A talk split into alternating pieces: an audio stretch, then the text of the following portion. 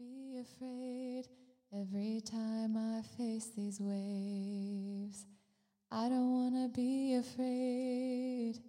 I don't want to be afraid. I don't want to fear the storm just because I hear the roar. I don't want to fear the storm. I don't want to fear the storm. Peace be still, say the word, and I will set my feet upon the sea till I'm dancing in the deep. Peace be still, you are here, so it is well. Even when my eyes can't see, I will trust the voice that speaks. I'm not gonna be afraid, cause these waves are only waves. I'm not gonna be afraid. I'm not gonna be afraid.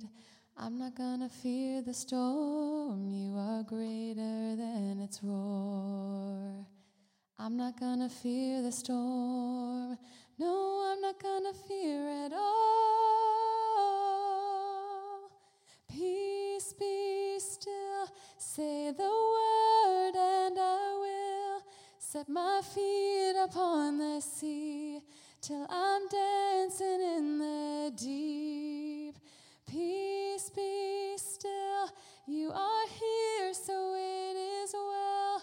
Even when my eyes can't see, I will trust the voice that speaks. Peace,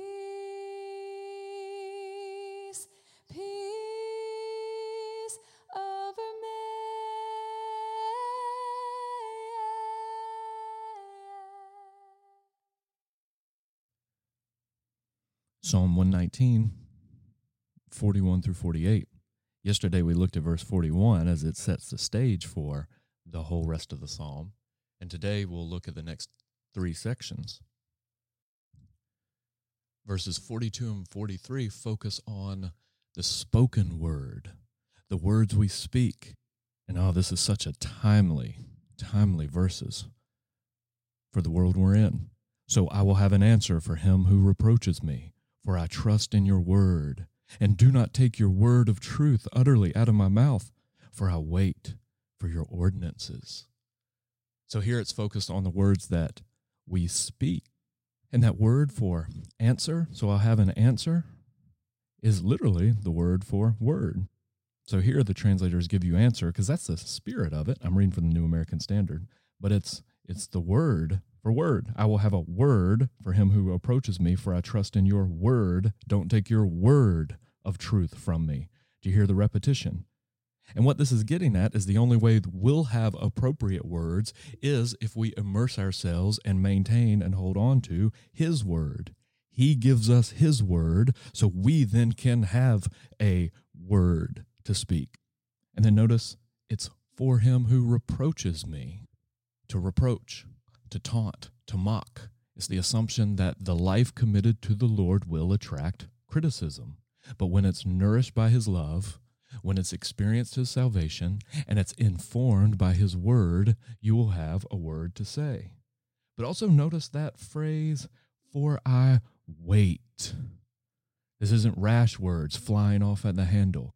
They're sober words, words that carry weight and gravity and seriousness. For I wait. And one of our great problems in our world right now is that we're awash in a sea of words. Everybody is pouring out their words. And for us, if we're going to be a non anxious presence in very anxious times, it's so important to wait and then to know that we have our words correspond to His words. He gives us His words, then we have our words. This is why Psalm 119 is so important because it's meant to seep you, give you a, a way you can soak in the word so his words shape your word. And notice it's the word of truth. And is there anything we need more desperately than words of truth? To know what is actually true.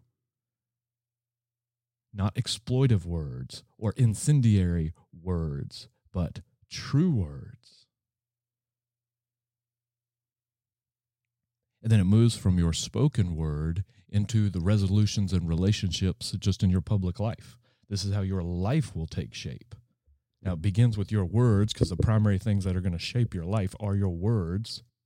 They are one of the most powerful things in existence. Proverbs, book about wisdom, the specific topic on wisdom talks about words more than any other subject. So the words shape our life, but then the life that they shape in 44, 45, 46 is so I will keep your law continually. I will keep, I will guard, I will be a trustee of these things. These are his commitments. And then I will walk at liberty, for I seek your precepts. This is the lifestyle, is diligent in guarding the pathway. But this pathway is a pathway of freedom, not suppression. This is true freedom. I will walk at liberty. Those who the Son sets free are free indeed. Real freedom comes from seeking his precepts. And then notice his ministry. I will also speak of your testimonies before kings and shall not be ashamed. Once he's waited humbly and patiently and diligently sought the Lord and has immersed himself in the Lord's word, then he will have a word to speak to the people to the highest levels of authority and power, and he will not be ashamed. There's so much talk and now of speaking truth to power. Well, here's the Psalm's pathway to do that. The first thing you do is you humbly submit yourself to saturate in the word. And then your life is marked by a lifestyle of continually keeping the word. And then you are set free so you can speak freely. But then notice it then corresponds with a spiritual life, a devotion, a certain private life. 47 and 48. I will delight in your commandments, which I love.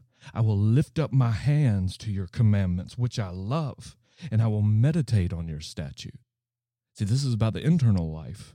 Del- he delights in the commandments. He loves them. He lifts up his hands. That's the posture of prayer. The things he's going to do, his mind is going to fixate on the word. He's going to meditate, and then he lifts up his hands in prayer. That's the posture of the people who speak. And then notice the heart. You know, it's false to say that the Old Testament is all about external conformity and the New Testament is all about the heart. The Old Testament is about the heart. The heart is the control center of your life. And the lifted up hands, these are the gestures of prayer. We learn who God is from His Word. We learn how we should conduct ourselves in His presence. And then we fix our mind on those realities. Meditate on your statutes.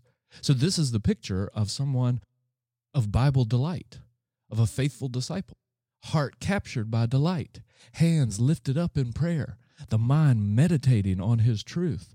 And all of this flows out of the reality of His loving kindness, the experience of salvation and the gift of the Word.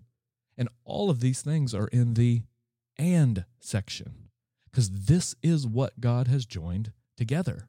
He has joined together a relentless commitment to the word, a humble submission to it, and then a deep love for it.